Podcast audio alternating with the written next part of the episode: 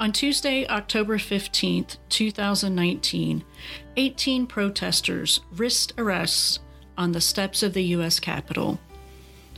Leaders from faith communities, human rights groups, clergy, refugees, and refugee agencies held a major action on Capitol Hill as Secretary Pompeo met with Congress to finalize the administration's 80% cut to the refugee admissions program. Beargrass's own Mike Puckett was among the protesters and speakers that day. I sat down with Mike to talk about his experience, his arrest, and what is next in the journey to serve with generosity and a passion for justice. We're a nation of immigrants, mm-hmm. and um, I think that's it's important uh, in the, the history uh, of our country uh, to welcome folks. I think it's a faith initiative too. Uh, Jesus calls us to do that, mm-hmm. and uh, so it's uh, it's important from a faith perspective. Um, but really, on a on a f- up close and personal level, um, it's um, wonderful to see uh, people given rebirth. Mm-hmm. Uh, to see their dignity restored and uh, their hope restored. And uh, most people coming out of the refugee experience or environment um, have long, uh, long ago had those things stripped away uh, by violence and poverty and hunger. And uh, um, in fact, uh, Ruti Guerra Sanzamfira, our most recent refugee, co-sponsored family uh, here at Beargrass came to church on here on his second Sunday in the U.S. in late August, and we were having a, a uh, session on social justice in the Agape classroom, mm. and he even spoke that day through an interpreter that on August 15, when he flew into um, Louisville Muhammad Ali International, that he felt as if he was being reborn. Mm. So those words came out of his mouth. Nobody prompted that. Wow. So mm. to see these folks who really really, uh, if they get to come to this country, are winning the lottery.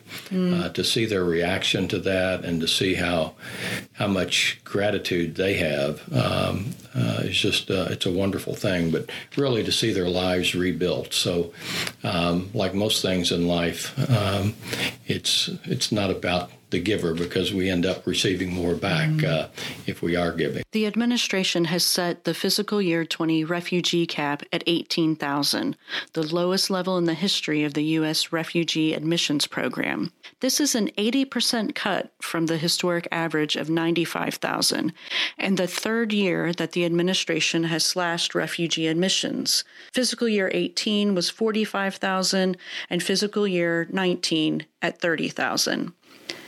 The consequences of these cuts will be long lasting, and the administration has also drastically reduced the number of referrals that the U.S. will accept from the UN Refugee Agency and the number of refugee interviews conducted.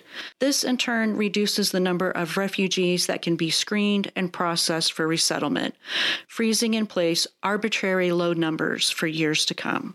And the U.S. has a has a strong history. We've we've traditionally during uh, since since in the last 40 years, we've traditionally uh, taken about 50% of the refugees that are moved around the world under the United Nations.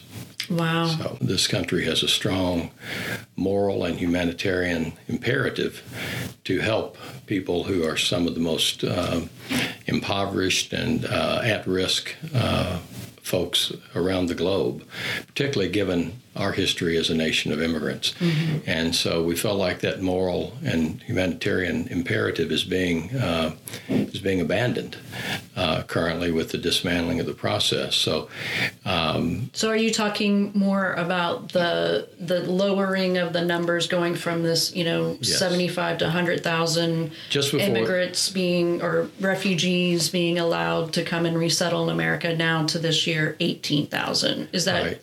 That that is that's exactly what That's we were protesting. Okay. Who are refugees?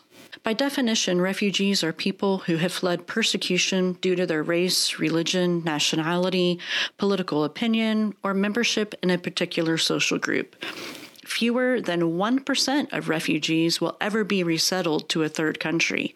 Some say we are facing the worst displacement crisis in world history, with more than 70 million displaced people, including more than 25 million refugees. Resettlement primary, is often the uh, last resort for refugees who can't safely return home a or remain in the country where they Washington, first fled. Uh, Dr. Sharon Stanley Rea. Uh, she is the director of Disciples uh, Refugee and Immigration Ministries. She's a one-person office there. Um, She is uh, she's um, uh, a dynamo in terms of energy and and um, Sharon asked me to share the story. I had met her about 18 months ago uh, on a trip she made through Louisville. Um, and um, she asked that I talk about uh, Ruti Guerra's family and uh, the specific plight uh, in this conference call. Well, um, the same afternoon after the conference call, she called back and invited me to Washington to be a part of this. She said she would like that story to be heard. And uh, so that's how it all came about. So I had about uh, 24 hours to uh, to make a decision on going. And uh, You could have said no. I could have said no, but I, I really, there were um, a few motivating factors. Number one, I believe passionately about um, the, uh, the humanitarian cause of refugee resettlement. Um, I um, also uh, uh, felt like it was a call on my conscience um, that uh, there was at least as a um, as a symbolic act of uh, defiance or disobedience that uh, I was given an opportunity to do that. And um, and also um, I see the folks at KRM who have devoted many of them uh, many many years uh, to the plight of the refugee. Um, I, I see the the dismantling of the program, the the very um, um, negative impact it's having on on the organization and on all the uh, wonderful volunteers we have. We have every year KRM will have uh, four or five, six hundred volunteers just in Louisville alone. Oh, wow. And uh, so um, it's it's it's really um, debilitating, and um, and I felt like that uh, if I could be a part of something this important, it was it was an honor to do that. What was the atmosphere like? Well, I would say that uh, I did fail to mention that, along with uh, Sharon Stanley Rea, uh, our disciples minister, Church World Service was very instrumental in in um, coming up with this plan of civil disobedience, and um, so they were wonderful throughout. Uh, and they have an office in right on right in the capital area there. Um, I was really on the coattails of uh, Dr. Stanley Rea the whole the, during, during, the day because uh, I uh, went to her home from the airport. Uh, we hustled down on the uh, the metro line to the Capitol and uh, on to a, a a protest rally on the Senate lawn is where it started. So okay. I don't. There were um, I don't know two couple hundred people maybe.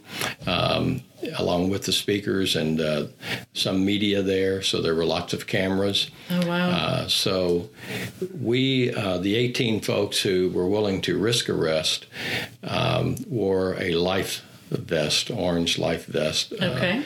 as, as symbolic of the 18,000 that do get to come, lives saved. Mm-hmm. Uh, there were 95 photos that were held up of different folks. I had the, the um, a photo of uh, the other four members of Rudy Guerra's family, um, and so those 95 photos were symbolic of the 95,000 that the Grace Act calls to be set mm-hmm. um, uh, by Congress so that that many are admitted each year. Mm-hmm. Um, each person had a minute or two to speak of the 18, and um, then there was uh, um, a march to the Capitol steps, and mm-hmm. the 18 of us marched to the steps, and the police began to form um, and kept the uh, folks who were with us, all of which were um, favorable to the refugee. Okay. There, there were no folks demonstrating against refugee resettlement. So okay.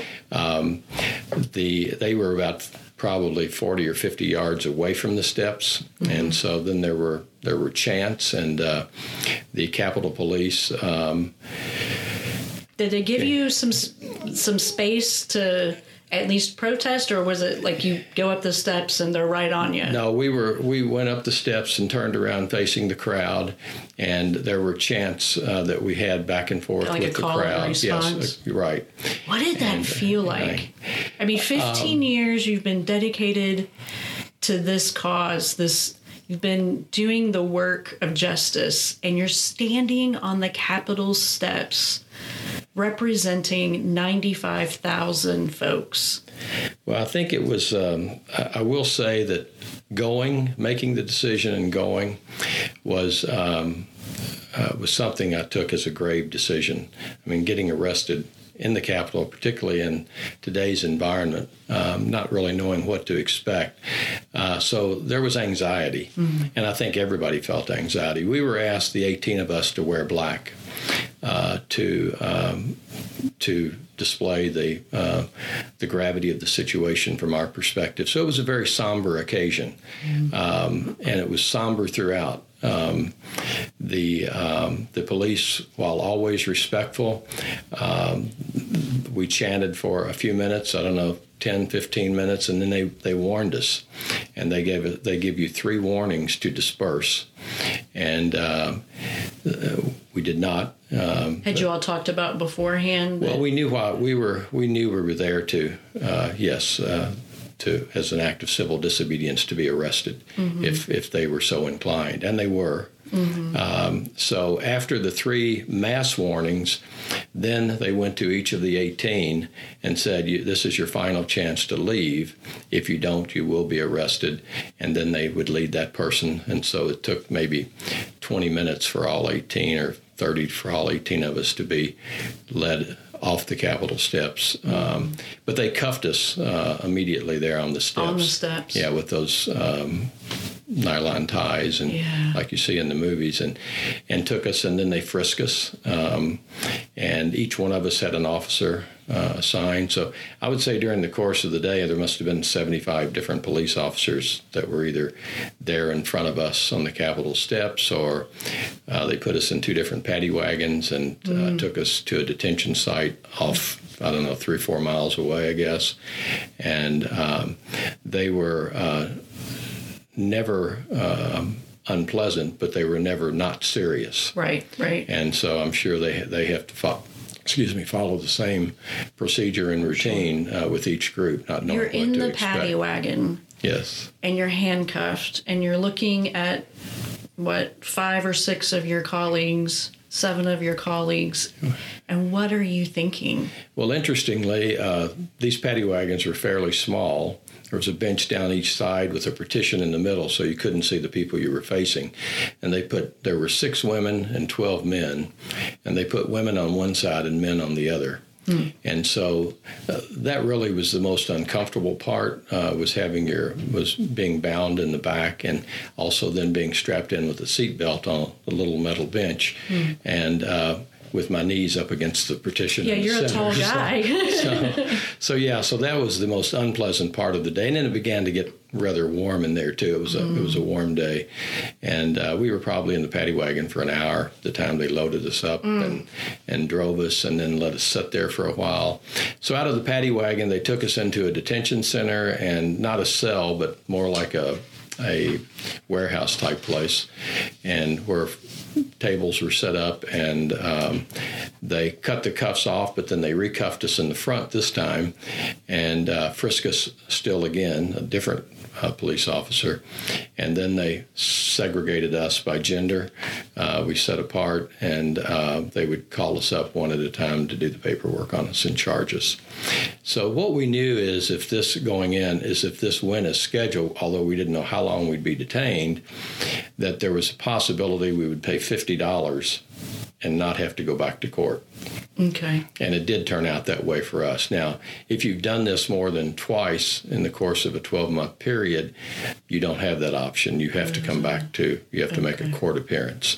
Okay. So it's it's called. So is it like a fifty dollar fine? Yes. Okay. So our, our we, we before Church World Service took possession of our phones and wallets Mm-hmm. and valuables before we went to the church ste- the uh, Capitol steps, and um, so they were holding those. So all we had was cash on us with a driver's license, Mm-hmm. and so. Um, but when they arrested us, they took our belts and they Yeah. took one fellow's socks, and uh, so Mm. uh, so as I say, it was uh, it was a Were you talking amongst yourselves? A little bit, but it was, there was no levity. Uh, I mean, the, the the police were um, were all business throughout the the event, and so there, yeah, there was. But in the paddy wagon, uh, we chatted a bit, but but still. No one really knew what, what the process or how long we were going to be. So had So- anybody done this before? This was your Just- first. It was my first time.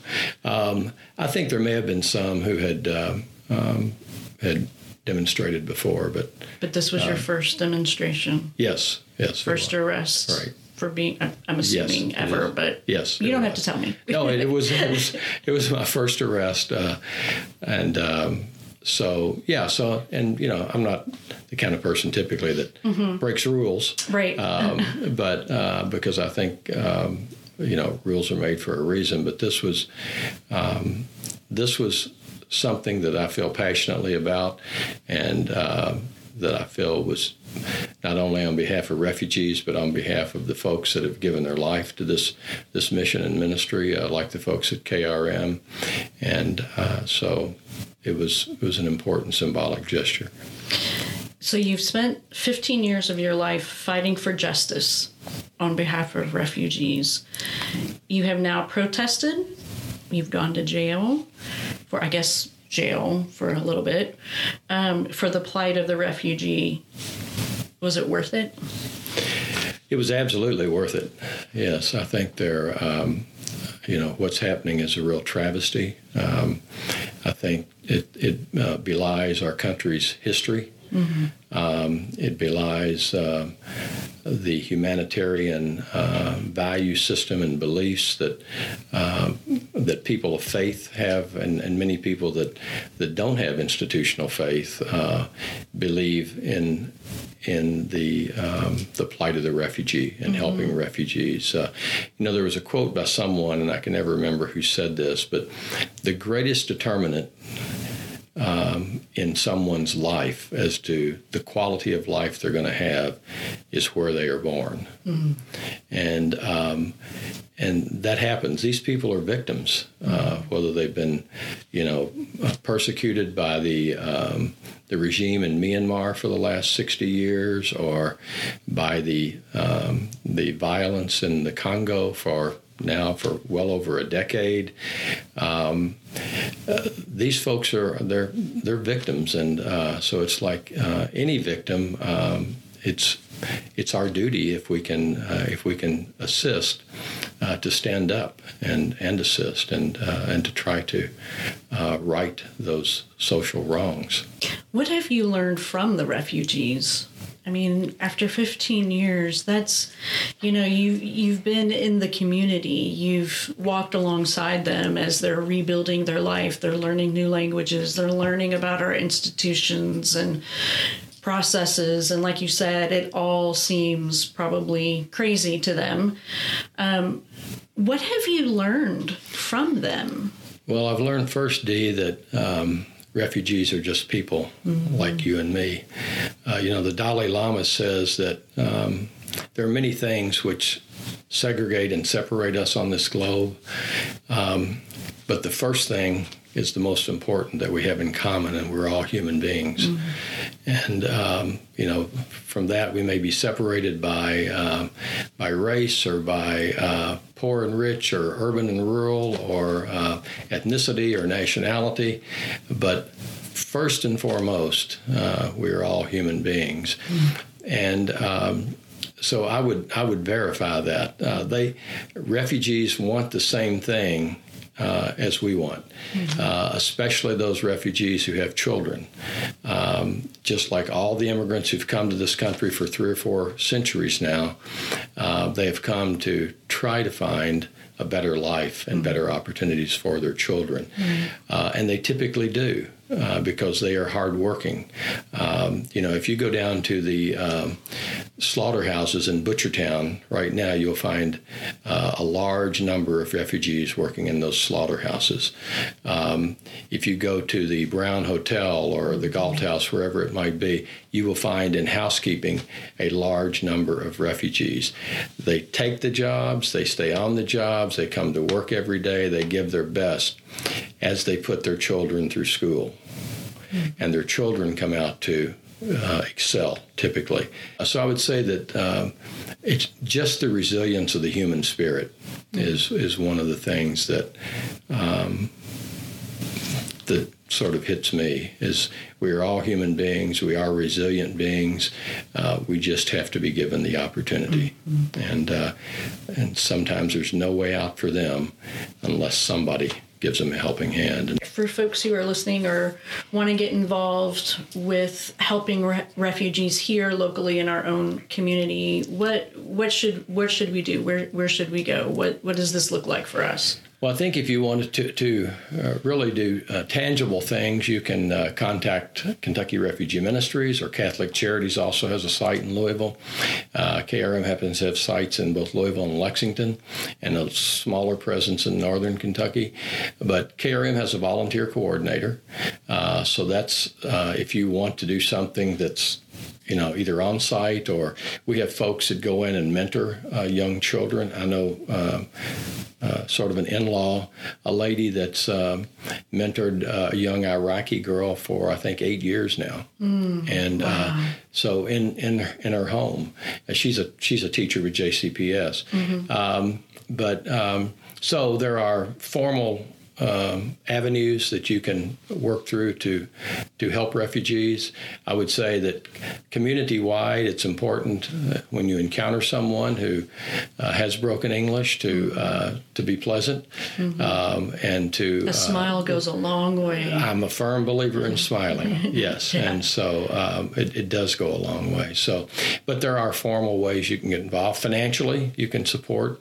Um, you know, here at Beargrass, um, we have a line item in our budget for mm-hmm. a family each year, have for, for several years now. Uh, we're also part of Church World Service. We're part of the the bigger disciples mission, which which is very active. That's mm-hmm. what uh, Dr. Sharon Stanley Rea is heading up. Uh, so financial support, uh, you know, personal assistance, uh, working on a team to mm-hmm. to help co-sponsor a family. Uh, so there are many many ways, but um, reaching out to KRM is is if you really want to get involved is where you should start. I would say. Well, Mike, thank you for your bravery for your passion and your service to not only Beargrass and to KRM, but really to those thousands of folks that are their lives are being changed. You are an instrument of hope, and so we thank you so much. Thank you. I appreciate your time. Thank you for uh, living out your passion for justice. Until next time, peace.